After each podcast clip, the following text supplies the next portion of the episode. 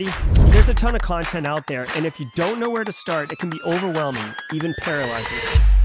So let's fix that. Welcome to Simply Cyber, a community of tens of thousands of aspiring and active cybersecurity professionals focused on networking, knowledge sharing, and professional development. I'm Dr. Gerald Auger, Chief Content Creator at Simply Cyber, inviting you to get the answers to your cybersecurity problems with hundreds of cybersecurity videos answering your frequently asked questions, interviewing industry experts, and live streaming daily cyber threat briefings hosted by me. Now, get the stories and insights you won't find anywhere else. Hit subscribe now and dig into all the fresh content on the channel and in the community. Nothing should stop you from launching and leveling up your cybersecurity career today.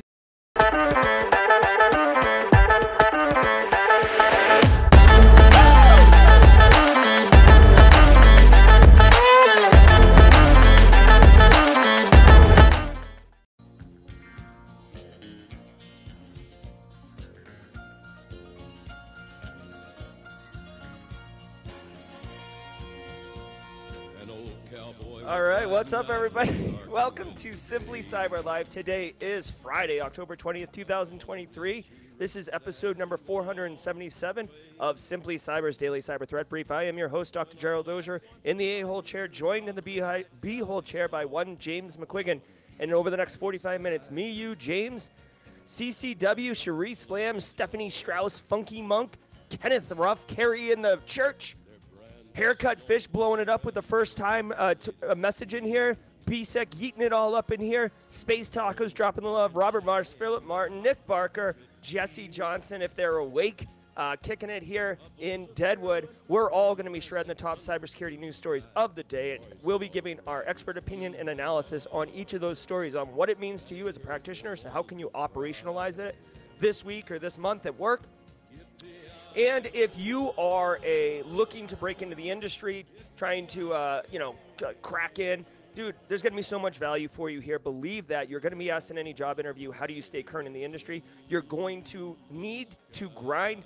And like once you get the job, you're basically going to have to keep doing this. So the daily cyber threat brief is your one-stop shop for all that. Plus the networking is amazing. Look at look at all these people over here. They know what's up. What's up? Yes, Kali, uh, uh, Kali Ali with the the Oprah emotes. That's what it's there for. Squad members, thanks so much. Shout out to Jack Scott and Erica McDuffie kicking it on the travel, but making it into chat live. Love it, love it, love it. Safe travels, ladies on your way in. Now, before we dig into the show, I do want to say shout out and thanks to the stream sponsors who enable me and James to bring this show to you. Uh, we're going to try to refresh the page and see if we can get a, you know, post 1999 website.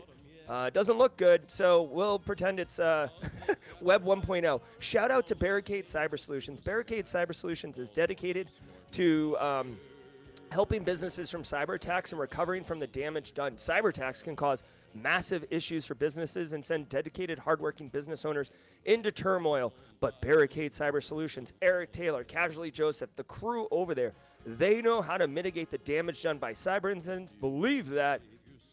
Come on now. Check them out at barricadecyber.com. Links in the description below. Also, want to say shout out and love to Panoptcy Security, y'all. Panoptcy if you need to get your information security program on rails from reactive to proactive, if you need someone to come in and set you up with success on how to go from ad hoc to you know like more mature of an infosec program, put put guardrails around, help you speak to um, management and get budget, those type of things. Panoptcy Security is awesome. They're, think of them as left of boom, one stop shop. Go to panoptcy.com, check them out. Uh, Brandon Poole, I'm, a, I'm on the board of advisors for Panoptcy, so this isn't just like a, a marketing push. Like, I know what they're doing, I believe in what they're doing. I'm a, fa- a fan and a friend of Panoptcy. Thanks for the stream sponsor. Also, shout out and love to Antisyphon, but more about them at the mid roll. Uh, very germane, uh, I would say, since they're putting on Wild West Hackin' Fest and straight crushing it. Not to push FOMO on anybody, but it's been freaking awesome if you go into the Discord chat, you'll see on the all conference talk, I did a, a photo dump, all, all my photos on my phone, uh, and we'll get into more about that during the mid roll if you'd like. Now, I want to remind each of you that every episode of the Simply Cyber Daily Cyber Threat Brief podcast is worth half a CPE. So, um, say what's up in chat, take a screenshot, file it away, And when it's time to do CPEs, you'll have, you know, two and a half a week, 10 a month, whatever it is. You're going to get more than enough to cover whatever the certification body requires you to have. And you're going to love it. And guys, like spoiler alert for anyone who's, you know, an old or got gray in their hair, listen, getting CPEs typically is like a grind and it sucks. And you're like watching a webinar on IAM and you're like, I don't do IAM, but like, oh. So trust me when I say the Daily Cyber Threat Brief podcast, CPEs, is dope. Um, if you're live in chat, hashtag team live. Uh, I don't know how many. Hold on. Say the the the Chiron is going over the count here because this is my mobile studio. 157 of you beautiful people in chat right now. Thank you all very much. What's up, CJ? Glad you got up early, my man. I know it's tough on the West Coast, or at least in the Pacific time zone. Uh, Alex Castanos, what's up? Will we see the keynote? Um, yeah, so if you're talking about the Charleston B-Sides keynote that I'm putting on, absolutely. That will be streamed live by the B-Sides Charleston uh, crew. Ask me about that during jaw jacking. If you are on replay, hashtag team replay in in uh, comments. Love that. Again, Chris Weaver, thanks for pinning those comments. And if it's your first time, you picked a heck of a time to do it. Hashtag first timer in chat. We love it. Welcome to the party, pal. We will be doing some manual sound effects today as I have the limited soundboard. Uh, really quick before we dive into the top news stories, allow me to welcome you to James McQuiggan, my man. We're doing the B hole, A hole chair again. James, you want to say what's up? What's up? All right, very good. Easy peasy. All right, guys. You know the routine. Sit back, relax, and let's let the cool sounds of the hot news wash over us in an awesome wave. Be well, people, and we will see you at the mid roll. From the CISO series, it's cybersecurity headlines. Oh, I forgot to. I forgot These to like. Are the there we go. cybersecurity headlines for Friday, October 20th, 2023. I'm Steve Prentice. International sting operation brings down Ragnar Locker. Agencies from the US, Japan, and the EU have successfully seized the dark web portal used by the gang. Ragnar Locker has been active since 2020, and some cybersecurity experts believe it is connected to Russia. As of this recording, the full scale of the takedown is not yet known. According to a Europol spokesperson, more details will be made public today, Friday. Hold on. More 23andMe records. Hold on, hold on, hold on. I have to do the stopping manually. This is why I have a stream deck. All right, so uh, as James McQuiggan just pointed out, that like federal law enforcement is out of control. Yet another website defacement, completely unchecked. These people are out of control. We are being absolutely facetious. This is a good win. I love. Hold on. Regulators mount up. Mount up. It was a All right, regulators mount up. Absolutely. Chief Wiggum is on the beat, y'all. And uh, dude, this is pretty dope because uh, we saw in yesterday's new Trigona ransomware got taken down. Now Ragnar Locker, which is we had never heard of Trigona, at least I had never heard of them. Ragnar Locker, I'd heard of. They've been around for some time.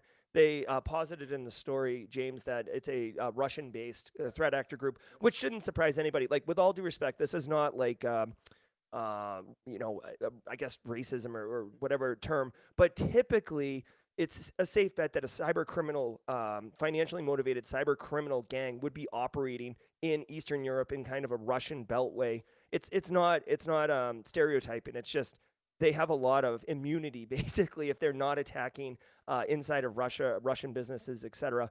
Um, so you know the fact that this is a Russian-based um, ransomware threat actor group is not surprising. I am freaking loving uh, the coordinated effort. You know, I guess you do it enough times, anything, right? And you start getting better, better relationships, better workflow. Maybe uh, Europol attended our talk on networking, and, and they know what's going on. Um, again, the the TLDR, um, you know, we celebrate these wins, guys, but just like um, a new ransomware threat actor coming on the scene, you shouldn't really be uh, protecting from a specific ransomware threat actor unless you're like a more mature, fully optimized kind of information security program. You should be doing fundamentals regardless. And just like this right here, um, I'm, I'm super pumped. I'm, I'm, I'm glad we're taking down these threat actors and that they are um, at least uh, being slightly uh, hobbled.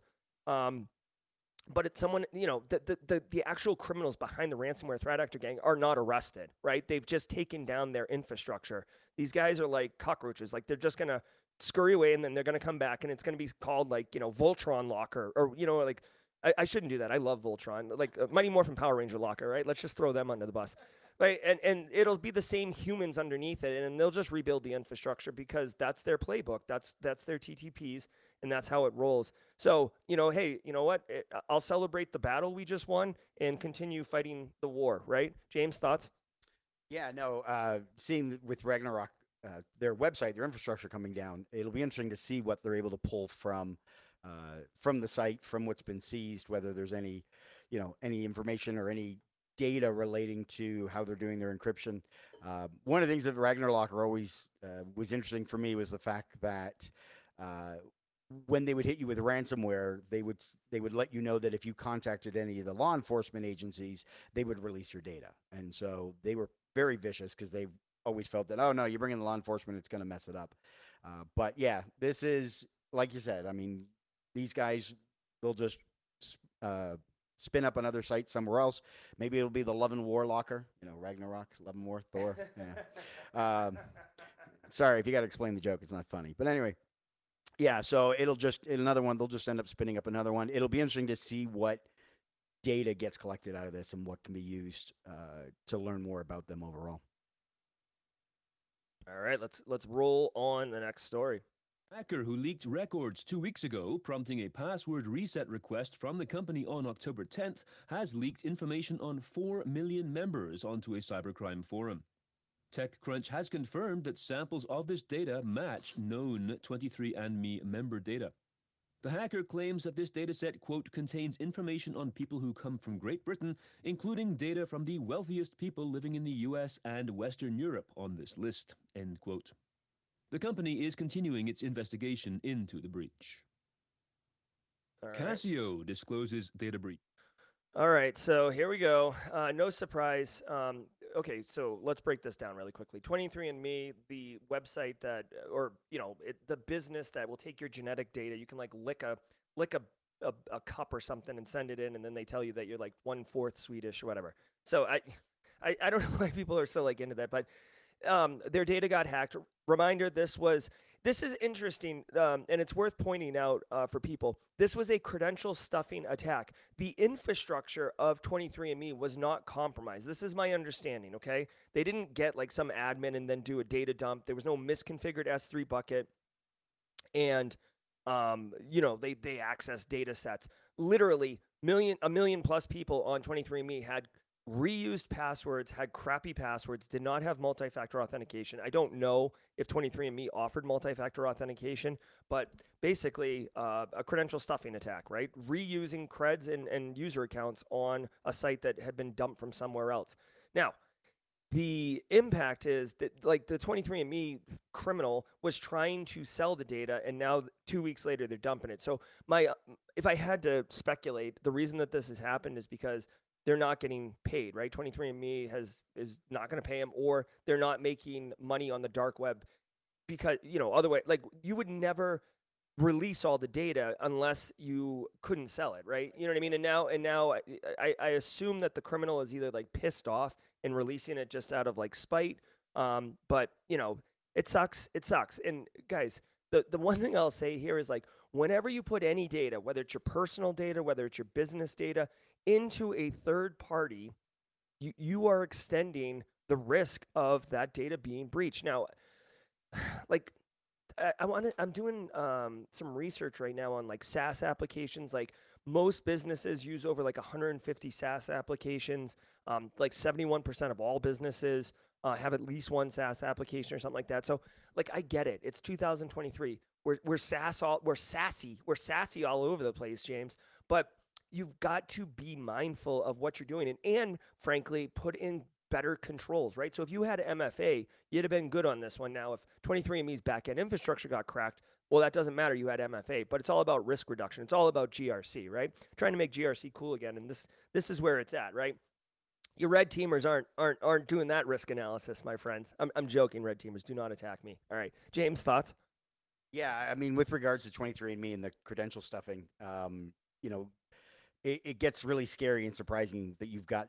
It shouldn't be, because of what we do. But so many people had uh, the same credentials used across the board because that's what the the cyber criminals did was leverage those credentials used from other data breaches to gain access. And then once inside, there's a feature within 23andMe that allowed them to connect to relatives and their data and their information, and that's how they were able to scrape so much. But we still haven't gotten all the details out of 23andMe with relating to how much data they got and you know what they or how many accounts were were compromised. And so yeah, utilizing you know changing your passwords, but then utilizing MFA is certainly a key factor. Try essentially I just say if MFA is available, you use it. You know, you know MFA with the SMS text messages is better than just a username and password. Uh, but overall, yeah, this is this is just going to get worse. And he's not able to sell it, so he's just leaking it. And so we saw or heard, you know, going after the wealthy people, exposing them.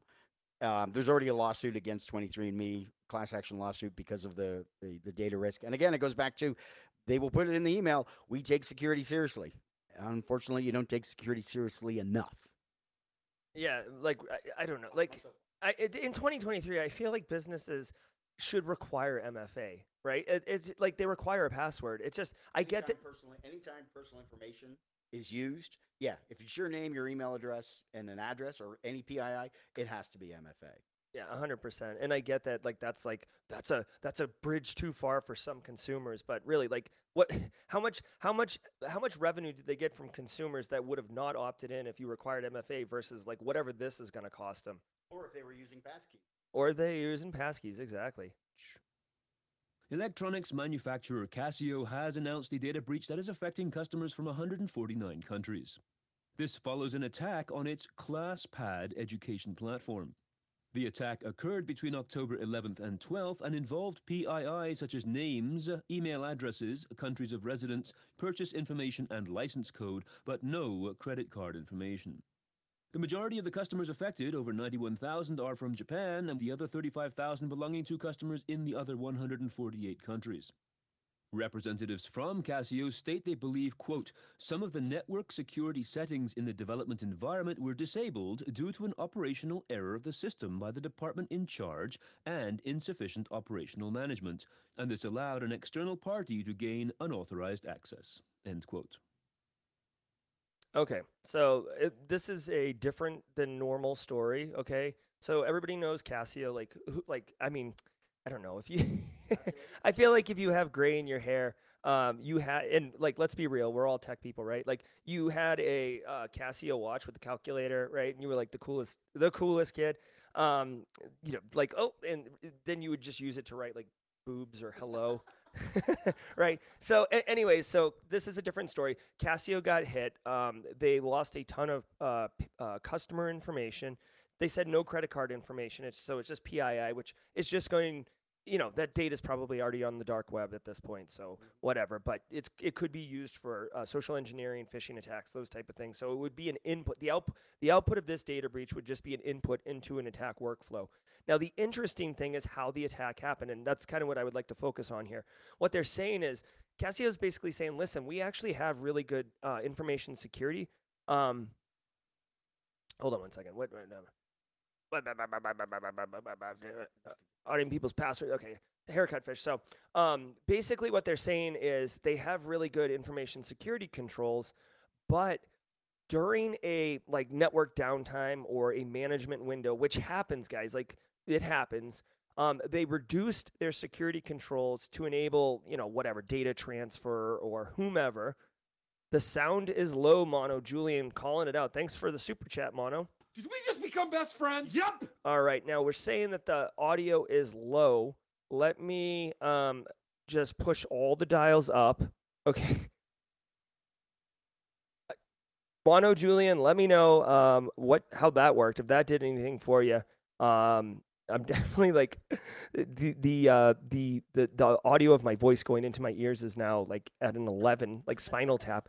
Uh, so here's the deal. Um, basically, they they reduce security during a maintenance window, and somehow in that window, um, the uh, threat actor was able to um, attack. Right. So a couple things here. One, they were probably already compromised right? And the threat actor wasn't able to um, move laterally or actually dump data in some meaningful way. So like their security was actually pretty good. It sounds like threat actor probably saw an email that there was an upcoming downtime and um, realized that they could take advantage of it and off their off they go.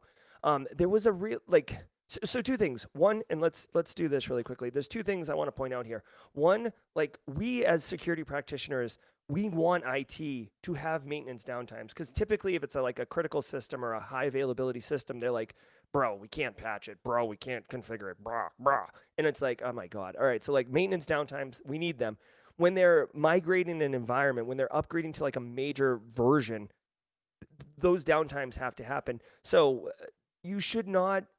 I feel like people are like, oh well, it'll just be the the the. The, the, the defenses will be down for an hour, Jerry. Like, what's the risk? And being real as a risk person, you're like, yeah, like, I, you know, we can kind of absorb that because the likelihood of an attack happening in that window is probably low. But guess what? Crap happens, and Casio is now your your uh, case study of why you need to be mindful of that. Um, you sh- like I said, like there's different ways to handle it, right? You can increase the level of auditing and awareness, get SecOps going when you're going to lower your um, defenses because your protection mechanisms are going down. So you can increase your detection mechanisms.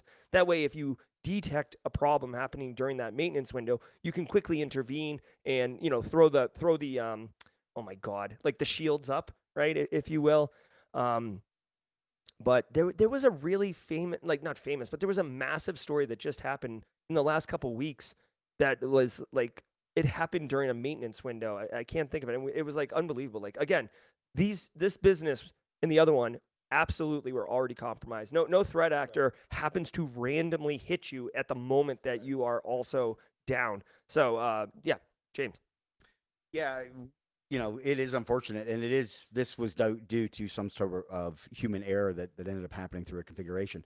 But you know, you're bringing up the the issue of you know you've got your external facing systems. You, depending on the size of your organization, certainly medium to large enterprise organizations, uh, there's a reason why there's two air, there's two pilots in an airplane. It's in case something happens to one of them. Um, the same thing applies, you know, with your firewalls and your external devices. You want to make sure that you're having, um, you know, that redundancy and that backup. So yeah, if you bring one down, you still got, you know, everything going through that one maintenance window through the one system, and then get it patched, bring it, take it down, bring up the other one, patch it, and then and then everything else. Um, yeah, you run in that maintenance window. You're running on less resources, but you're you know still securing the environment and still protecting it. So um, yeah, this will be interesting to see what comes out of this. This will now get added to my list of uh, data breaches for my students that will get to research uh, for the uh, in the school year. But um, yeah, human error once again. You know we see time and time again that you know human error is a result of a number of the breaches. Uh, they're not the weakest link. They're just not you know educated enough, in my opinion. But yeah, we'll see what comes out of this in the next few days. And uh, also, just to point out, like, so everything that James and I are saying is absolutely true, okay? But uh, BSEC pointed out really quickly, and it's a slight distinction. So this was not a maintenance window. This was a development environment. Um, so, but so I want to spend a minute talking about this because this does happen all the time. Uh, really quickly, if you don't understand what the environments normally look like in a typical business, if you're doing software development or you're doing any type of like you're a m- more mature IT organization, you will have a development environment, a testing environment, and then a production environment. And typically, according to the textbook, you're supposed to go dev, and then put it in test and validate it. And then only if it's validated in test, you migrate into production. And the idea is you never go from dev to production. You certainly don't do dev in production. And the idea, yeah, especially on a Friday at 3:30 p.m. Uh, and the idea is that you have this controlled configuration change. But as BSEC is pointing out, and as I, uh, I will attest to, and I'm sure you've seen this in your work, development environments are typically hot mess expresses. They're absolute kitchen junk drawers where it's just like, oh, like, you know, hey, we're going to try something. Oh, we're going to do something. And there's like very little cleanup. Um, in, again, in the more mature organizations, they'll almost snapshot it and then rebuild it. So that's that's actually a good way to do it. But unfortunately, uh, not a lot do that. And more fledgling information security professionals, um, especially if it's an organization that doesn't have information security. But if you're a fledgling infosec professional, you almost entirely focus on the production environment because that's what you're there to protect and that's what's going on and the development environment is behind the firewall it's it's behind you know it's supposed to be like you know in a segmented network segment and stuff like that um, lower permissions but most most infosec professionals, and I'm guilty of this in my career too, aren't checking the production, um, excuse me, the development environment nearly enough. So there could be like over permissioned and crappy defenses, and you know, especially if like a, a dev or an engineer is like testing something, and it's like, oh, the EDR is like flagging it, like, can you please turn it off? It's like, uh, you know, so um, just really quick, since it is about the development environment, you got any experiences or thoughts on just you know crappy dev environments? Um, well, coming out of uh, an environment where building SCADA systems, we used to have them uh, offline, off from the network. Uh, then they would come in through a DMZ type environment and then bring, you know, if we're transferring data over or we're doing whatever. Uh, but yeah, I mean, there were there were all different ways that we could handle a dev environment off the network, air gapped, which is you know still one level of protection, but it's not the level of protection. Uh, but you know uh, even then you know multiple accounts separate computers different networks for the dev environment because like you said yeah that hot mess but it's the environment it's their sandbox it's where they play they test everything um, and then it's like okay now let's actually put it in testing. So yeah like i said this will be a case study this will be something we watch for the next few days and see what uh, this comes this is yeah uh, this is fine. We're sitting here in a dumpster fire. This is fine like B said, like just this is mod chat uh, coming in hot with an animated GIF. Uh, I found out last night that James McQuiggan and I are actually like on opposite ends of the GIF GIF war. So, uh, anyways, this is Casio live looking right now at Casio. Uh, no big deal. We're we're good. there's CISO sitting there going this is fine Yeah, that's the CISO reporting to the board about the Casio breach. How Iran's Muddy Water APT spied on a Middle Eastern government for eight months. An article in Dark Reading released yesterday and based on a report from Symantec reveals how the Iran state aligned group successfully spied on the government of an unnamed Middle Eastern country using new tools largely unknown to the cybersecurity community. The report describes how, on February the 1st, the group deployed an unknown PowerShell script, followed by four custom malware tools, as well as two popular open source hacking tools Mimikatz for credential dumping and Plink for remote shell capabilities. Muddy Water, which Symantec tracks as Crambus and is also known as APT 34, Helix Kitten, and Oil Rig, was at one time thought to have disappeared after suffering a leak of its own in 2019. But as Dick O'Brien, principal intelligence analyst for Symantec, says, quote, they're definitely back. All right. And now a word from our Okay, so a couple things here. One, uh, Muddy Waters has been around. They're an Iranian-based APT. They're probably, in my opinion, they're, they're most uh, notable, or like the one you hear the most about Iranian APT.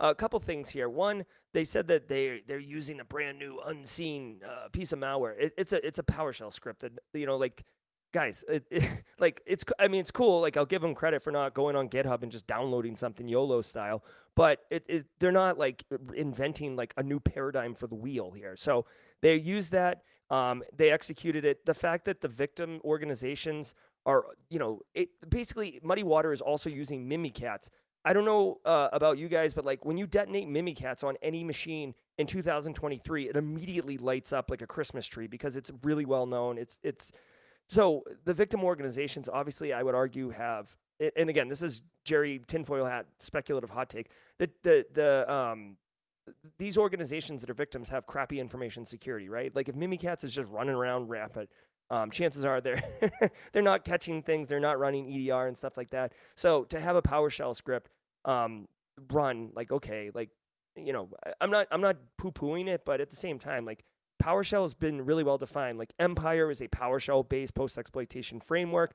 Um, what, what was there's one um, I think Matt Graeber made. It's like uh, PS or PowerShell. No, no, not PowerShell. Um, P- oh my God.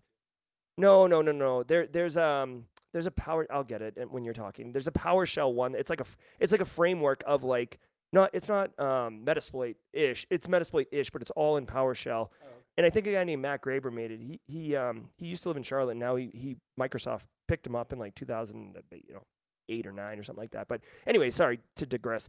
Long story short, this is an Iranian-based uh, group. They attack Middle Eastern ones. If you're in the U.S. protecting U.S. assets, this is just um, interesting to know, but not something you need to like take action on because it's not really gonna um, be something you have to affect. Um, again, basic best practice, guys. EDR, Mimikatz, these type of things. Run Bloodhound on your organization to see where it goes. You know, just best practices. Uh, James.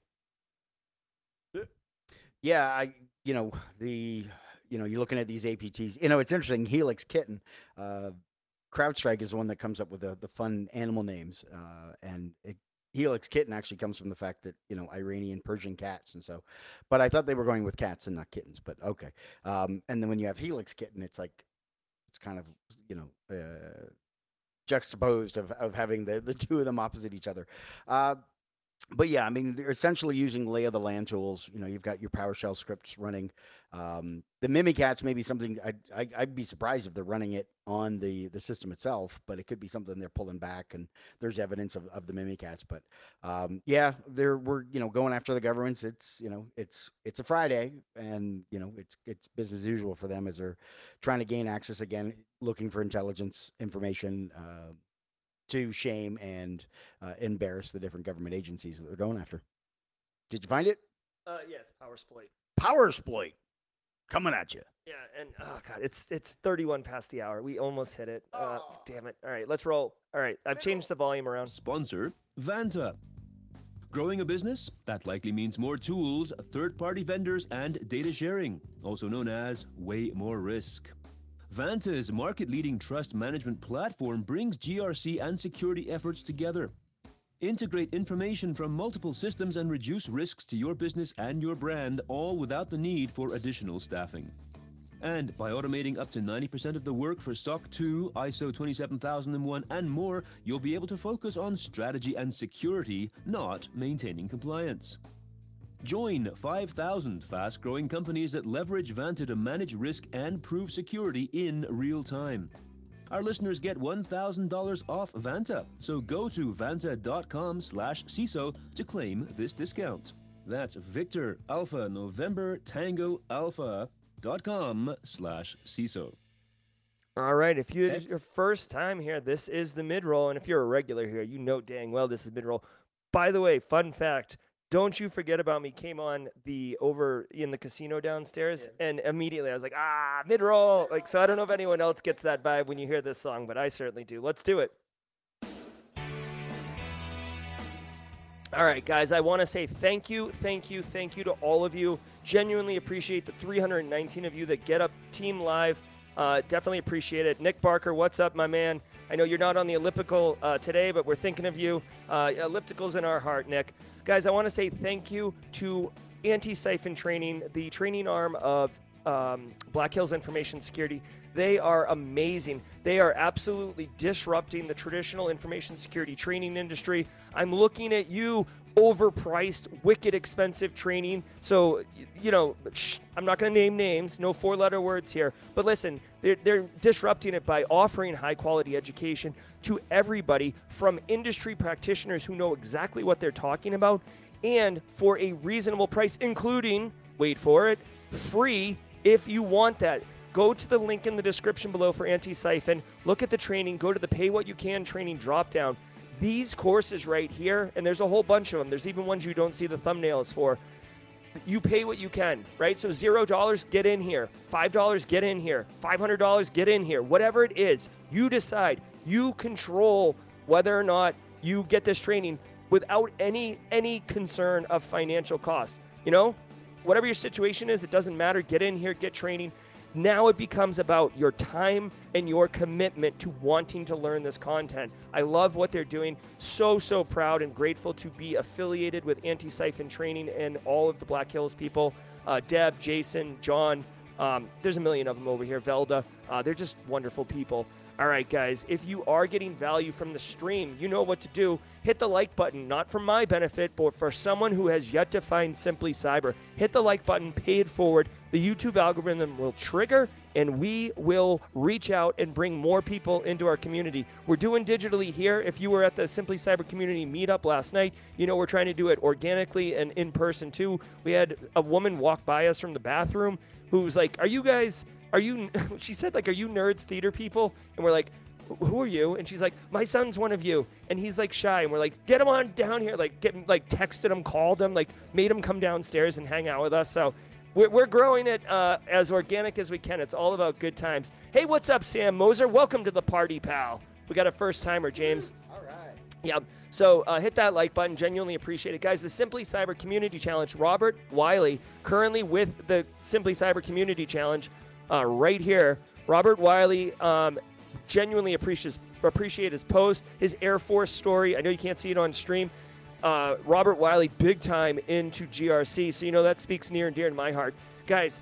We're gonna tag somebody. Hopefully, Robert Wiley's in chat can tag somebody, and do the baton pass for the Simply Cyber Community Challenge. Here's the deal go onto LinkedIn, search for this hashtag, Simply Cyber Community Challenge.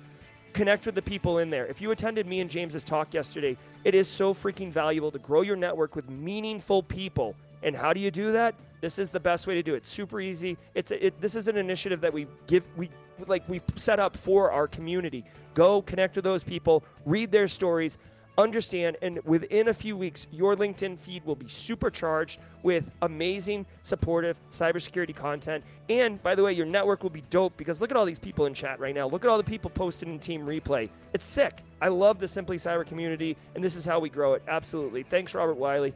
We'll uh, maintain. So we got the dad joke of the week, compliments of one James McQuiggan. James, uh, dad joke of the of the day. Oh, here we go. Wow. Oh, and this is probably going to be like what it was yesterday. I kicked one off, and everybody was, was going for it.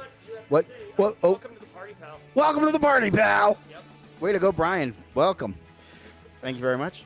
Um, so, you know, I, I have to commend people that are, are blood donors, you know, going out and, you know, giving blood and, and, and everything else. But it's the organ donors because that, I have to give appreciation to the organ donors because that takes guts. Give us one more, James. Give us one more. Another one. Uh, let's see. Um, shoot, I had one earlier. Uh, damn it. You, you put me on the spot. Sorry, Kennedy. Um, where? uh, I had, I had another one earlier today. No, what was the one about uh, a clone? Oh, oh, right. Okay. Thank you very much. I needed the trigger.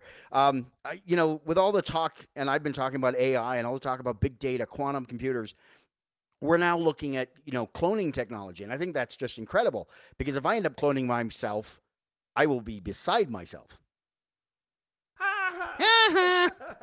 Thank you so much, James, for the dad joke of the week. Uh, sit, sitting in uh, in in uh, Grayson's stead in the interim. Want to say shout out to Just a Bite with the super chat.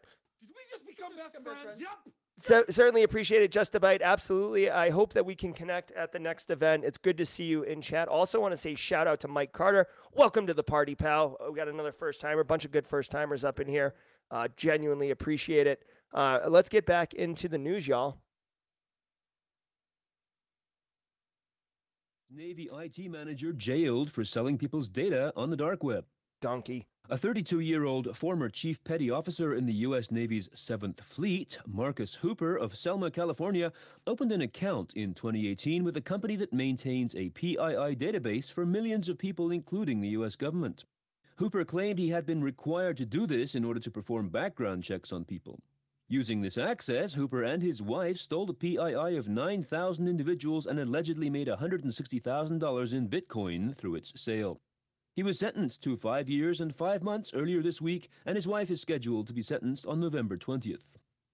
Good. Good, good, good, good, good. Okay, so a couple things here. One, um, this is not okay. You cannot exploit your freaking permissions and your access to steal data and then sell it on the dark web. Second of all, this is interesting because this is uh, individuals PII, which is different than nuclear secrets, but um, they said in the story, James. I know you didn't hear it. it him and his wife did it together. He's he's been uh, adjudicated now, and his wife is a pending trial. But uh, there was a West Virginia Navy nuclear guy uh, last year who got caught selling secrets, uh, nuclear secrets to the FBI. It was it was always a sting operation. He was never ever in contact with uh, actual real criminals. And again, him and his wife were involved. Uh, I know in that particular instance, his wife was like, you know, he was making whatever, say like forty grand, and his wife wanted to live like the Joneses next door. So that's kind of what pushed them into that. I don't know what his motivation was, but guys, you like you you cannot do this. I hope he goes to jail for a long time. Like five years. Uh, okay, we'll- start with that. Okay, but um, it's just it's not it's not um it's it's not acceptable. And I get it. Listen, money makes people do weird stuff. We do live in kind of a tight recession right now. I mean, he was uh, Navy, so he was government, right? And but it, it's just not okay. I'm currently reading Tracers in the Dark by uh, Andy Greenberg. It's right over there. I've been reading it uh, on the on the travel. And dude, here's the deal. Yep, thank you, James, right there. Uh, excellent book. It's my current recommendation. Uh, but guys, with Bi- they said they made 160 grand in Bitcoin. Guess what? Bitcoin, for all of its anonymity and privacy, they can trace the crap out of it, and you can be anonymous until you need to convert it into an actual utility uh, currency like USD, like dollars, right? The second you convert Bitcoin or crypto or whatever into USD, they got you, right? And they can trace it all the way back. Mixers, tumblers, shakers, whatever you guys are up to, they can trace it. Okay, so uh, don't think that you're operating in in like the dark webs or whatever. So whatever. I, am glad they caught this guy. This is a nice, simple, clean story, and uh, one that you might want to use if you are beginning to introduce an insider threat program. Uh, those are always tricky because you don't want to like point at you know Carl in accounting. Give me my where's my Carl? Carl. You don't want to look at Carl and be like, listen, Carl. I know you've been here like 18 years and everybody loves you, but I got my eye on you. Just just saying, like you're potentially an inside threat. Like you don't want to sow, um, you know, that type of like, uh, um, you know, uncomfortableness in in the org. So by using a story like this, you can point to an external case study and say like, oh, look at this, this happens, and uh, you know, potentially introduce the concepts of insider threat. James. Yeah, when we're talking about insider threat, you know, uh, ironically, within organizations, you've always got a lot of insider threats. We're all insider threats, everybody that works in an organization, whether we're doing it maliciously, accidentally, or, or whatever. But yeah, money money makes people do really weird, strange things. And, you know, in this particular case, you know, using it, this is kind of where you're, uh, you've got a variety of different roles and permissions that you can do within organizations. Um, one of the things that I remember back from my CISSP training days is the whole notion of moving your security people around in different jobs in an organization. It's tricky. It's hard to do, but if you can move your people around, it prevents this type of uh, situation from happening. But he got 160 grand. That's a drop in the bucket for like 9,000 accounts or whatever. Um, and yeah, he's he's going away for five years, five months, but. Uh, he'll get out. He probably won't be allowed to touch a computer for five years. But yeah, this is uh, you know using his uh, capabilities, using his uh, position to to get his access and his position to get it for nefarious and wrong reasons and and uh, yeah he got he got what coming to him there are a lot of people out there that do get away with it but uh, within organizations if you've got the the right permissions the right settings set up to be able to monitor for those kind of things then you can help reduce that risk overall yeah, hundred percent. I just want to point out that this donkey uh, basically did the risk calculation, and he he somehow decided that being a, a felon for the rest of his life and getting paid the equivalent of thirty thousand dollars a year for five years uh, was worth uh, the juice was worth the squeeze in that instance. don't even think he thought that No, of course not. Hey, what's up, Eric Silberman and Ready to Hunt, uh, Stephen Mount. Good to see you guys all up in here. Alex uh, Katsanos, always nice, funky monk. Trigona ransomware website taken down. Oh, we A group called the Ukrainian Cyber Alliance claims to have shut down the gang's leak site, wiping out 10 of its servers, defacing its website, and exfiltrating data about the cybercrime operation. This is according to The Record, which describes Trigona Leaks as a, quote, name and shame extortion blog that advertised stolen data. The Trigona ransomware has been active since June 2022 and generally targets tech, healthcare, and banking companies in the US, India, Israel, Turkey, Brazil, and Italy. This according to a report by Trend Micro. JetBrains All right, so a couple things. One, Emmanuel Dark, um, definitely pointing out uh, you can you can speak up at the all hands and say there, I'm not an insider threat because I don't like jail. A good point. Did we just become best friends? Yup. Thanks for the super chat, Emmanuel. Uh, Definitely appreciate that. Um, guys, this story was covered in yesterday's news. I do believe the CISO series, um, guys, they break it up. You know, like I get Tuesday, James gets Wednesday. Maybe they don't sync up. This story we covered uh, ad nauseum yesterday, so I'm just going to skip it. Uh, maybe give us a couple extra minutes for jaw jacking. Uh, just because it's occurring to me right now, remind me Nick Barker had a really great idea last night that I uh, am going to take action on. I put it in my phone, which means it's going to happen, and I will share with you what that is during jaw jack. A little teaser for y'all. vulnerability exploited by North Korea, says Microsoft. Two groups allegedly tied to the North Korean government and named by Microsoft as Diamond Sleet and Onyx Sleet have been observed exploiting a bug in TeamCity, a product manufactured by the Czech company JetBrains and used by developers for testing software code before release.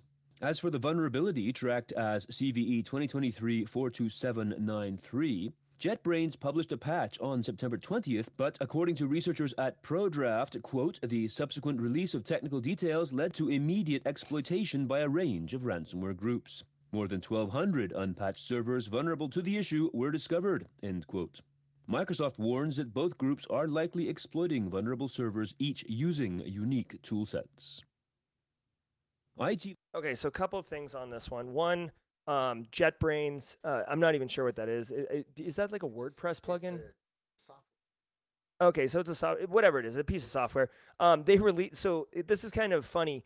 Uh, this must be an easily exploitable um, vulnerability because if they release the um, the patch and the technical details and it immediately started getting exploiting, that means one of two things happened. One, the um, it, it was easy to exploit, and once you had the technical details, you could just reverse it and take advantage of it. Or two, the uh, nation states already had what they wanted in place and they were holding it and as soon as it became public they they it, they had to go uh, roughshod on it because they knew that the uh, amount of attack surface was going to go down because it was now getting published that it was a vulnerability and it needed to go. Ben with the super chat, thanks so much, Ben. Um, uh, glad you enjoyed the show. Uh, We, James and I, definitely appreciate and enjoy being able to produce the show. James in the B hole chair, myself in the A hole chair. Did we just become best friends? Yep. All right. Now, with this uh, story, though, I want to point out a couple things. One, um, th- this is almost like standard practice, right? So you can use Shodan, S H O D A N dot I O, Shodan, to find these vulnerable servers. Um, so finding them is trivial.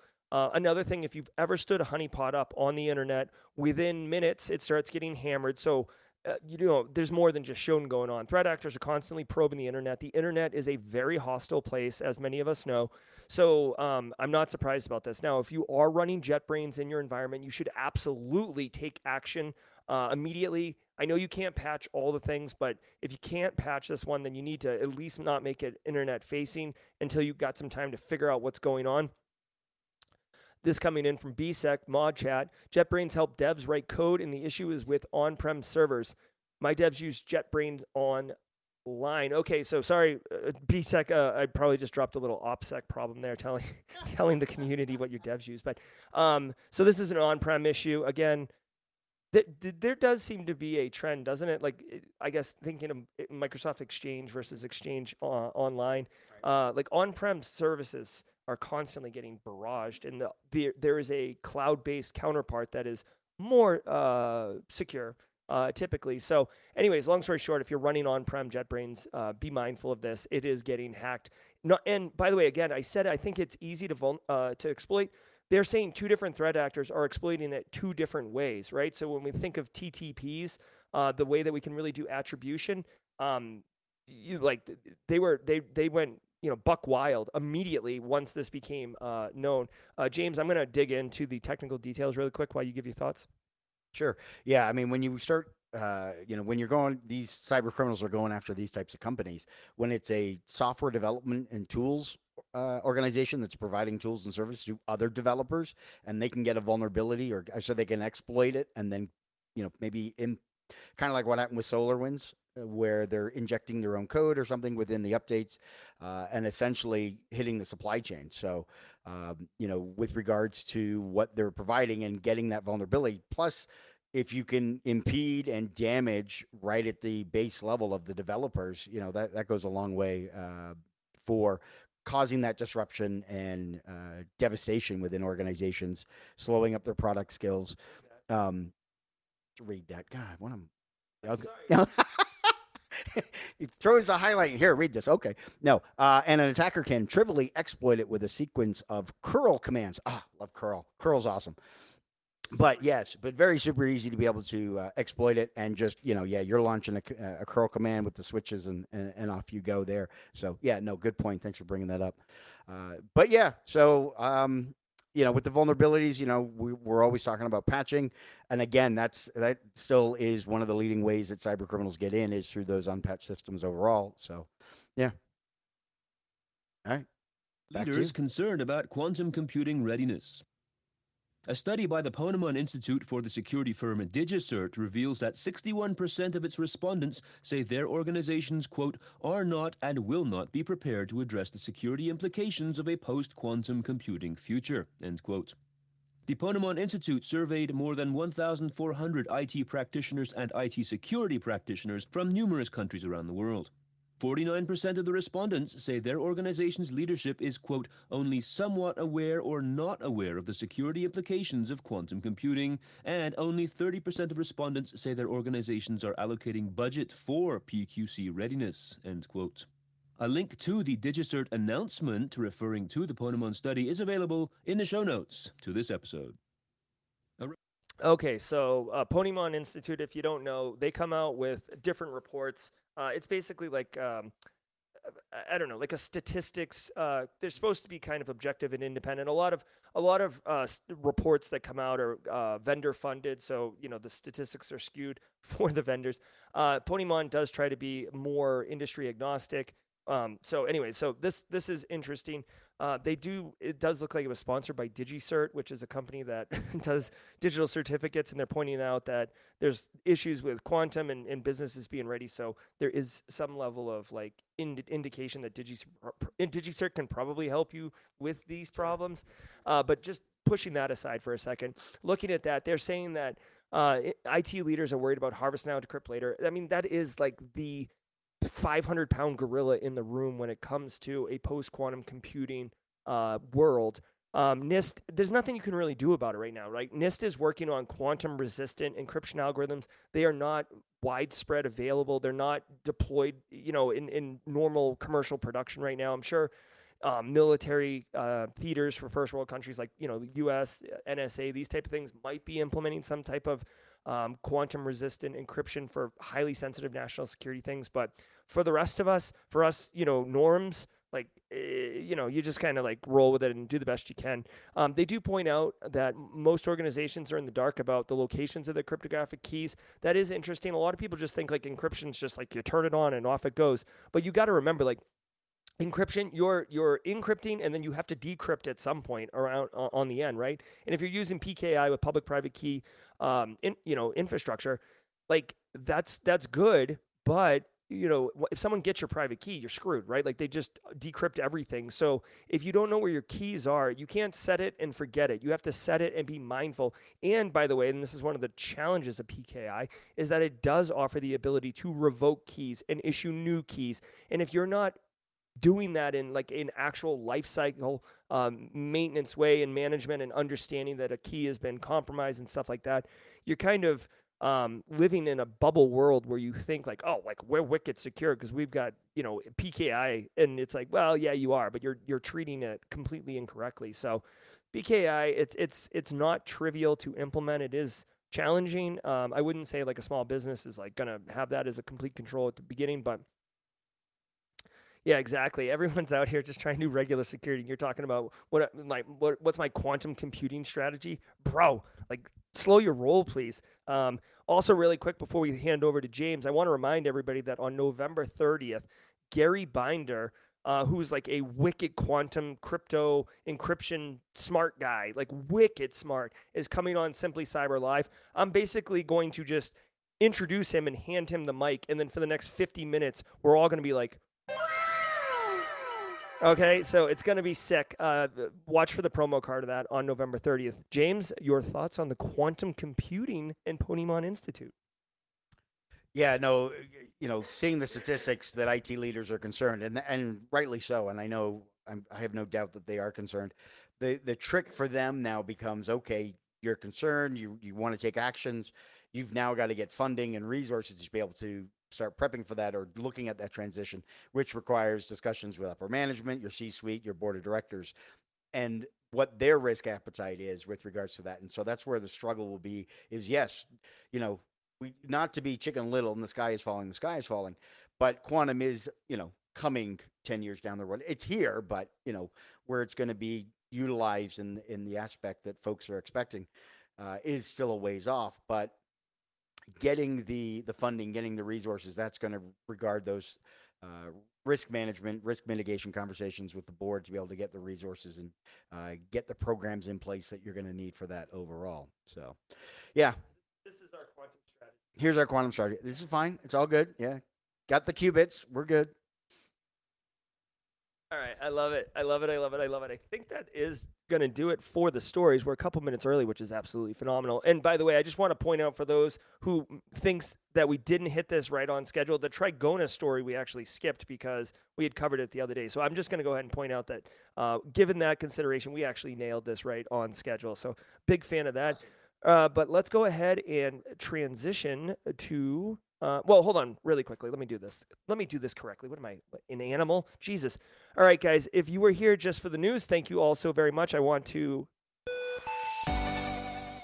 I want to thank all of you for being here. What a great time. All the squad members, Akil George, Divine Dream Divine, Stephen Mount, um, Emmanuel for the uh, super chat, CJ for getting up on the West Coast, Carolyn Matthews. Yes, you made it live. Welcome to the party, pal. Love it, love it, love it. Guys, really appreciate y'all being here. If you were here just for the news, I know some of you, that's what you're doing. Absolutely go get it. Um, Akil George picking up the baton in Robert Wiley's absence. I would love to take the baton from Robert, hand it to Akil. Akil George, you got the baton. Go on LinkedIn, post your cyber story. Let us know who you are. Use the hashtag Simply Cyber Community Challenge, and uh, let's get after it. You can see the sun has come up behind us in Deadwood, so we're straight crushing it, homie. Uh, love it. All right, so we got a great show. Thanks, Tom Bishop. Now, here's the deal. Uh, you have time, right? We got a couple. Yeah, okay, okay. So check it out. Here's what we're gonna do, guys. We do this thing for some of you first timers, like Brian and um, there were a couple first timers in here. Brian, Sam Moser, um, just Mike Carter. We do a thing called jaw jacking, and we don't get to do it every day. But when we're on travel, we do it every day. So I'd love for you to stick with us as we transition into jaw jacking. But if you got to go, have a great day, and we'll see you Monday at 8 a.m. Eastern Time. For everybody else, let's go jaw jacking.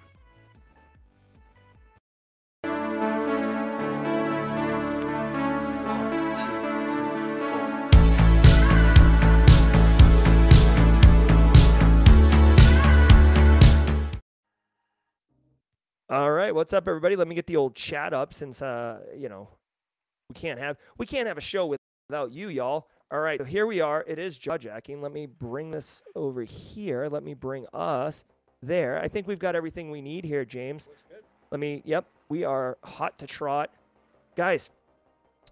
We got we got a lot to share with you. We've got photos. If you are um, interested in what we're doing at Deadwood Wild West Hackin' Fest, on the Simply Cyber Discord server, exclamation point Discord in chat, we are posting photos. If you are at Wild West Hackin' Fest and you got photos and you want to upload them, the All Conference Talk uh, channel on Discord is where you want to put that. Uh, if you got any questions, drop them in chat. Uh, we are in Deadwood. You can see the sun came up behind us. We just finished the Simply Cyber Daily Cyber Threat Briefing podcast. Jane's uh, Jane Jax is on a plane, planning to watch until I get cut off. Still boarding. Absolutely, Jax. What's up? Straight crushing it. Uh, we see Stephen Mountain here. Uh, James, thoughts on? I don't know. What are your thoughts on uh, on Wild West Hackin' Fest? Or de- well, hold on. I, I'm, I'm going to give you the mic in a second, but we got a super chat coming in hot from Philip Martin. What are your thoughts on the FAIR method? I went to FairCon 23 earlier this week, and I was hearing about FAIR for the first time. Um, I, I have thoughts. Do you have thoughts on FAIR? Okay. So here's the deal. Um, and by the way, thanks for the super chat, obviously. Okay, so here's the deal on FAIR. FAIR is an acronym. It stands for um, like finan- not financial. It's like something analysis. uh, uh, I, can you look it up? I, I, I can't think of what it is. Anyways, it is a quantitative.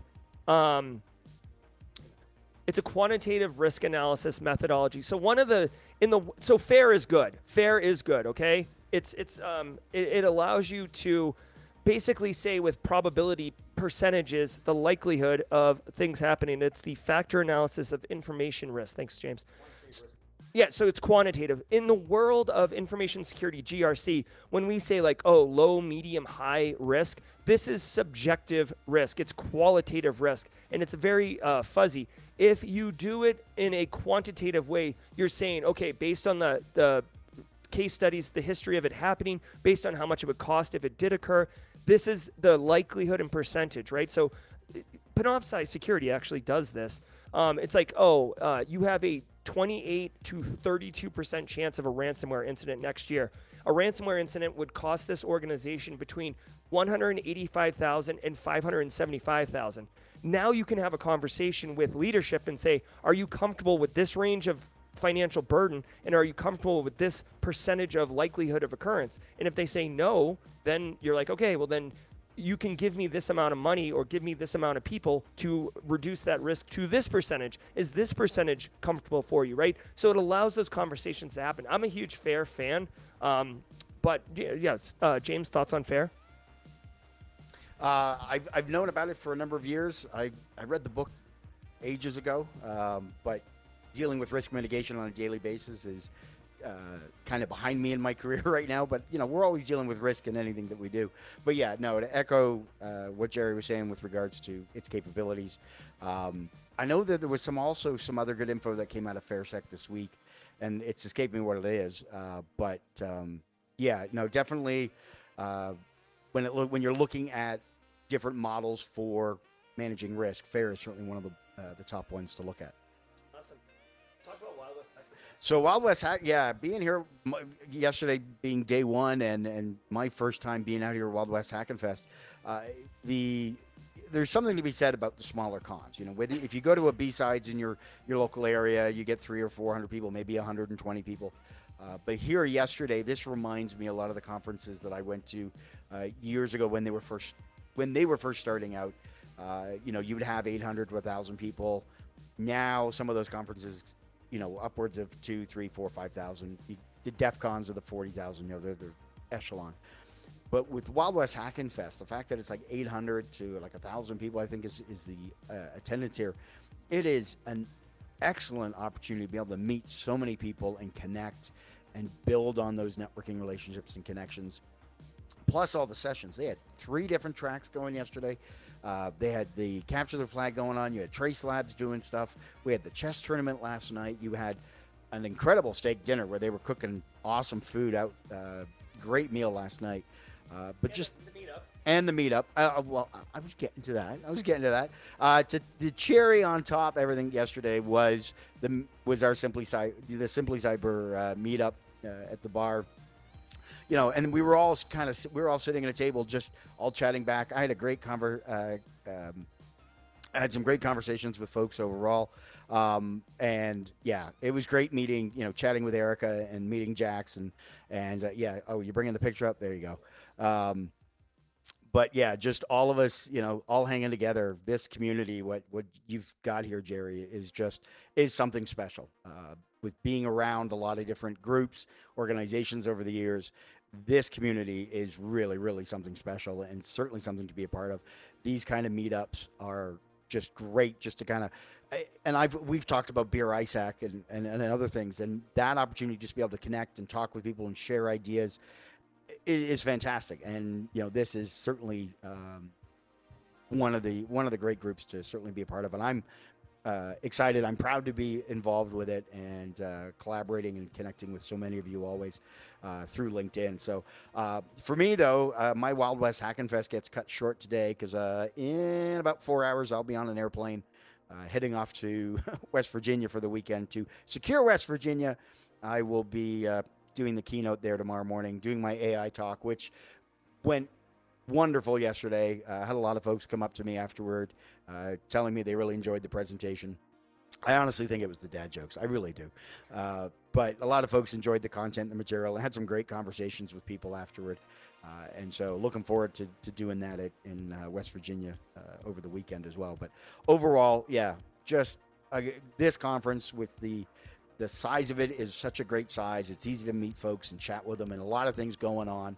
Um, the trivia last night as well was a hoot. And unfortunately, like I said, I got to miss day two. So I'm already going to be planning on putting this on my calendar next year to come out and hopefully try and speak again. Uh, but definitely being back out here next year and, and connect with uh, so many of everybody. And hopefully, those of you that are online right now aren't experiencing too, too much FOMO uh, with everything that we're sharing. But, uh, you know, if you, depending on how your budgets are, depending on how it works in your organization, when you start looking at training, this is certainly something to do. And they do workshops that occur before it. You can get great training as well. Uh, versus if you were to go to you know the big def the, the big ones like Black Hat, DEF CON, RSA. Um, these smaller ones, depending on if you're what your niche is, what you're looking for, this is this is a, a one that is now making my list uh, of every year to start looking at and coming out to. Where in West Virginia you be? I will be in Charleston, West Virginia, being the capital there for West Virginia. And um, yeah, it's their Secure West Virginia conference. This is their 14th one, I think they're doing. Uh, it's called Reboot. And uh, I keynoted there last year and had a blast, and they invited me back. So, uh, but last year it was a fun talk about ransomware uh, because, you know, it's always important that we understand how cyber criminals get away from the police. Yeah, it's because they ran somewhere. Yeah, there you go dropping another one, another dad joke in there for you. Dad jokes as a service. There you go. So, um, all in all, and and dad jokes as a service is from my good friend Chris Sistrunk. He uh, he coined the term years ago. I just steal with pride and and use it. Uh, but yeah, no, certainly certainly one of the ones to maybe consider coming to next year. But also look at your wherever you are. See if there's uh, conferences that go on, whether it's B sides or some other events through your security chapters that might be there, whether it's your ISC2, your ISSA, meetups, ISACA. Uh, there's always different groups, maybe even through the cyber clubs at school. But just an opportunity to be able to network and get out there and, and, and chat with uh, uh, other professionals in the community, build those communities. You know, the Simply Cyber, the meetup last night was great because it's Jerry and this group and everything else. But you don't need a simply you cre- start up your own simply cyber group or your own meetups and just connect with other people in the area be that connection be that person in your community that, that you know starts those conversations get those groups together um, now whether you're a team passive observer and you're like nope i'm just going to sit back here in the corner that's fine but you know support those groups but look at trying to getting out in the community networking uh, if you're doing it already awesome but if you're looking for you know as you continue your career and getting out there that's certainly one way to be able to uh, build those connections because you never know who you're going to meet on one day that's going to help you get a job the next day or, or the week later. Uh, I, I, who's it? Prices Pancakes. Yeah. Yeah. Uh, we we were chatting, uh, I think, a couple months ago, and again having that conversation about you know going to events and stuff like that. And I I did a quick search, found a conference that was in his hometown. I said, go check it out, and he went and checked it out and had an absolute blast. Um, so had to do a little convincing to his upper management to let him go, but he ended up going, had an absolute blast, was real excited that he got to do it, and he saw a lot of other folks that I knew as well. Um, and I, and I missed an opportunity to tell him go go say hi to so and so, you know, tell him I said hi, you know, because that's going to help build those connections as well. So. All in all, yeah, Wild West Hackin' Fest was was a lot of fun yesterday. Uh, I a little sad I got to leave today, but you know, got to go do the day job and and uh, keep spreading the word and and uh, uh, Monday, I'll be back there with all of you behind the keyboard and on the other side of the, uh, the super chat. Yeah, so I, I, genuinely appreciate James uh, being here as a as a co-host and, and kind of experimenting with the the beehole uh, chair action. Um, I thought Nick Barker was downstairs. Uh, apparently, he is. Uh, you know, not downstairs, and he's actually not dressed. So I was going to bring him on stream. So, but that's I think we should uh, punt on that. Um, yeah, no, definitely good times. Um, love all that's going on, guys. I, I want to say shout out. I think it was uh, Tom Wayne. Uh, just finished the GRC class first time, uh, or happy to be part of the community. So we're definitely happy to have you in the community. Um, guys, I want to uh, share something with you. So Nick Barker had a really uh, fun idea last night, and um, uh, just to share it with you guys. So in Simply Cyber has like a thousand videos. I'm not even being hyperbolic. Like it's it's some like 998 or, or, or over a thousand now, and um, I've only had one video. Yes, J Dub. We got we got James. We'll bring James on. Uh, he's going to be coming to Charleston actually soon, and uh, I don't know if your schedule is going to afford it, but if you you can come to my house and we can we can do it in the studio. Um, so he- here's the deal. I have one video uh, that's been uh, copy or, or, or removed from the community guidelines violation, right? Like like I I couldn't post videos for two weeks. I was like actually I kind of like really uh, upset and nervous that y- Simply Cyber is going to get taken down. Uh, and it was basically I agreed with YouTube after looking about it, but it was basically how to phish credentials, right? Like say you wanted to get like your spouse's Facebook creds or whatever, or or you just wanted to like harvest creds.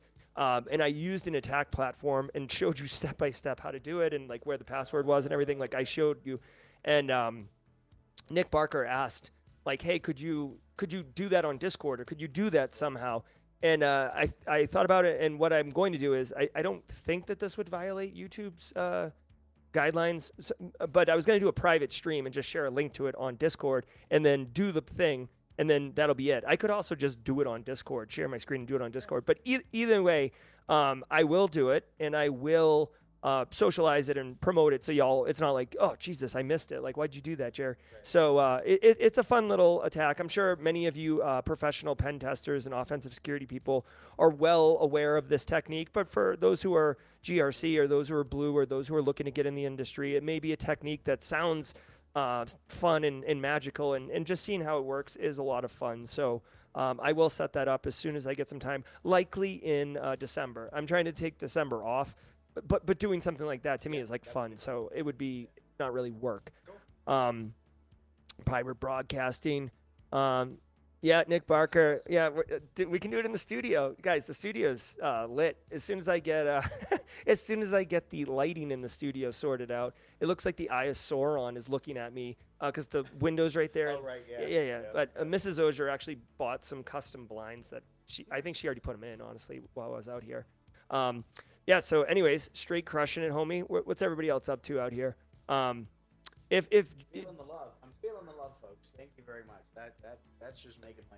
oh, everybody's loving on you, James. Yeah, they're. I, you know, I got to co-host more often. This is great. If you're in if you're in West Virginia, go see my presentation. Okay. I love it. I, I better be careful. I'm gonna find. I'm gonna like log in to do a show, and I'm gonna find out that you went live like five minutes before.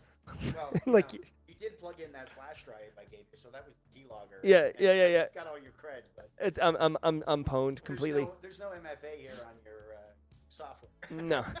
So, uh, a cou- couple quick questions from the community. Um, uh, Funky Monk says, uh, "When quantum computers in the hands of the NSA, will all threat actors collecting Bitcoin be easily exposed?" So, um, Funky Monk, n- no, because uh, like the NSA already has quantum computing already, so don't sweat that. But but the way that threat actors are exposed through Bitcoin, it's not about some deep, you know, c- um, computational um, grinding, right? It's much more about tracing the unique Bitcoin wallets through the blockchain, which is basically like a immutable ledger, uh, to the point where they try to exit with the money, right? So there is a currency called Monero, which basically allows you to be kind of private, but um, not everybody's using it, and like the, tra- the you lose a bunch of money when you switch into Monero because there's fees and stuff. But um, so no, like quantum computing is not going to change the way threat actors get exposed uh, for their stuff. Again, shout out to uh, Andy Greenberg or Andy Greenberg, yes, and his book Tracers in the Dark. I'm reading it right now. It is phenomenal. It's phenomenal, and it's all about tracing criminals through the blockchain, uh, even to the point where the first. Um, like they basic it's like basically like three or four case studies right in the book and the first one covers the first ever prosecuted uh, criminal where the blockchain was entered as evidence and it was basically like the the bloody dagger that yeah and it was a DEA agent uh, who was uh, you know Kinda like basically DNA analysis yeah exactly. exactly. Totally flipped the script on the game. All right doing on discord will limit how many people we can see but i'm pretty sure that'd be all right. Uh, that would be against youtube guidelines again. Yeah so i think so too. We can do it on uh, discord um, you know like guys there's uh, what do we got 237 people here um, team replay like i, I don't know I'll, we'll we'll we'll figure it out we'll figure it out okay so um, what do we got here we got a couple more minutes any what What about putting up on Twitter? I know it's not platform. Can can you do stuff like that on Twitch? Actually, I guess who gives a crap if Twitch like bans me? I don't care. Like I don't use Twitch anyways. So um, yeah, we could do it on Twitch. BSEC. Uh, let me know uh, if you think that'll work. Um, what's that, bro? Oh yeah, They asked about book title. There's the book. yeah, that's the book right there. Traces in the dark. And uh, just like a mild flex, open. Don't worry about losing my page. Page uh, 177. Uh, open open to the first page. Just really quick. Just a little bit of a minor flex. Oh. yeah, there we go. Yeah, but you know what? You know the difference between your book and my book is? No. Mine says two James. No, I know. Well, he didn't sign that for me. Josh Mason sent Oh, that to me. So, yeah. So, anyways, it's still cool. It, it like very cool. so I would like to get Andy Greenberg on Simply Cyber. I'm I'm starting to like you know get those like um, vision board goals like Jenny Easterly obviously, um, and then Andy Greenberg and some other uh, key players uh, up in here. Uh, what is the name of the? Oh, okay, Andy Greenberg. Yep. Um, Simply Cyber for a raid after jaw jacking. Absolutely, we should raid. Um, let let's do that in just a couple minutes here, and we'll spend a few minutes rating, and then we'll uh, collectively peace out. Uh, mods, if you could drop a link, um, that would be good, so we can do that. Ooh, dark web stream. Okay, so we'll plan to do it on Twitch. Thanks, James, for the idea. Um, I need a soundbite. Have a good weekend, everyone. Thanks, Lazaro Rivera. Good to see you. If you guys are at Wild West Hackin' Fest, please come by and say what's up. I'm wearing a Simply Cyber big red shirt today, so you should be able to. I- should stand You're a red shirt today, huh? I'm a red shirt. Gotta be careful. Yep, the British are coming. Uh, thank you very much, uh, Jenny. We got that. All right. Good morning. Kimberly can fix it. Hope everything is well, Kimberly. Um, yeah. Uh, sending uh, good vibes and love uh, to Kimberly today. Good, good to see you, Kimberly. Uh, let me give Kimberly is is Jax uh, logging off. All right, Jax. Safe travels. Be well. All right. Let me give. I'm gonna give Kimberly a little, uh, little this love. Little, a little wow love. Bye, Fallon Watts. Good to see you. All right, Kimberly. We were just wrapping. Um, interestingly, and then we are gonna do a raid. Um, definitely missed. Yeah, like it, would have been sick uh, for Kimberly. Uh, her brother's here, Matt. We were hanging out uh, yesterday. He did not make it to the Simply Cyber community meetup, but that's okay. We're we're uh, we're all about support and inclusion. I do want to point out Joe Hudson was in uh, attendance at the Simply Cyber community meetup. He was really bummed out and uh, disappointed about the Vegas meetup and missing that. So uh, glad that Joe was able to make it and make it a priority. So, all right. Any final thoughts? Uh, uh, Lad- Ladon, Ladon, how to, what is that? Ladonica Reed asking about the name of the book. It's called Tracers in the Dark. Tracers in the Dark by Andy Greenberg. DP, I know DP. DP squad member. DP, what's up? DP came up to me after James and I's talked the other day, introduced himself. Thank you, DP. Um, great to see you in chat. So Fred Green is asking, "What is a raid?" Great question, since we're about to do one. Okay, so there is another uh, cybersecurity content creator named Neil Bridges. Neil does his streams on Twitch. His channel is called Cyber Insecurity. Cyber Insecurity uh, is a great show. It's it's similar to uh, what we're doing over here at Simply Cyber. It's like AMA and chill. And Neil's got a ton of experience in the industry, and he is basically accessible to everybody. And a raid is where a group of people collectively go together at one time and basically raid his stream. Um, so when we go over there, I'll drop a link in chat in a minute. When we go over there, like typically what you do for fun is you get into chat and immediately say like hashtag simply cyber or hashtag raid or hashtag simply cyber raid and we basically just announce ourselves and normally raids are malicious uh, but we are all about good times and, and uh, community so it's a it's a fun raid right? So that's what's up there. So if you guys want to do that i'm gonna drop a link in chat. Oh jenny housley just dropped a link in chat. So uh, definitely go over there. You guys will enjoy neil. He is a wonderful um, he's a wonderful person a lot of information. Um, he's come around on third party risk management i want to point out. Oh, just just cool. let the record show.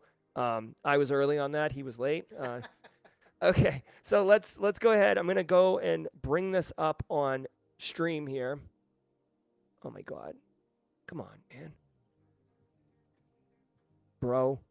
So, uh, so at KnowBe4, they, uh, or as an organization, daily stand up, uh, stand up meeting with our CEO, and it's like done through a webinar. And we have, we hear from our HR team uh, any anniversaries. And they must have just dropped my anniversary announcement because it's four years for me tomorrow at KnowBe4, but they dropped today, and my my uh, communication channel's blowing up from work of everybody telling me happy anniversary. So yeah, while it's four years, it uh, it it feels longer, but it doesn't feel as long. So, oh, here we go. Well, and so just for a fun fact, James and I have only known each other for a year. We met last year at Black Hat for the first time. Never knew this guy. Now look at him. Co-hosting. co-hosting Simply Cyber Live or Simply Cyber Daily Cyber Threat Brief podcast.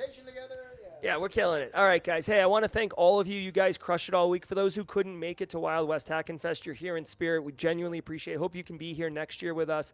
I will absolutely be here. This is a in pen, in stone conference for me. If I can only go to one, sorry, DEF CON Black Hat. Love you, mean it, but it's going to be Wild West Hackin' Fest all day, every day. Uh, guys, have a wonderful weekend let's go ahead and raid if you need it. I'm going to show you right now what the what the raid l- looks like so you guys can see that. Here is neil's stream right here. Go on in the chat. I can see uh eek garcia's in there cyber outlaws in there. You guys are already raiding so let's do that. Um i'm jerry he's james. Until next time y'all. Hold on let me we gotta see we gotta see we gotta see us. Yeah yeah. All right so i'm jerry he's james your chat. Until monday y'all. Have a good weekend and stay secure. Take care, everybody. Everybody, I hope you enjoyed that content. Keep the cybersecurity train going by connecting with the other Simply Cyber community resources. We have the Discord server that's lively and always keeps the conversation going. You can connect with me directly on LinkedIn. And also, every single weekday morning on the Simply Cyber channel, we're doing live daily cyber threat briefings, 8 a.m. Eastern Time, as well as Thursday at 4:30 p.m. We're doing live stream interviews with industry experts, and we produce videos that we push out every Wednesday morning. I'm Jerry from Simply Cyber. I hope you enjoyed the content, and we'll see you in the next one.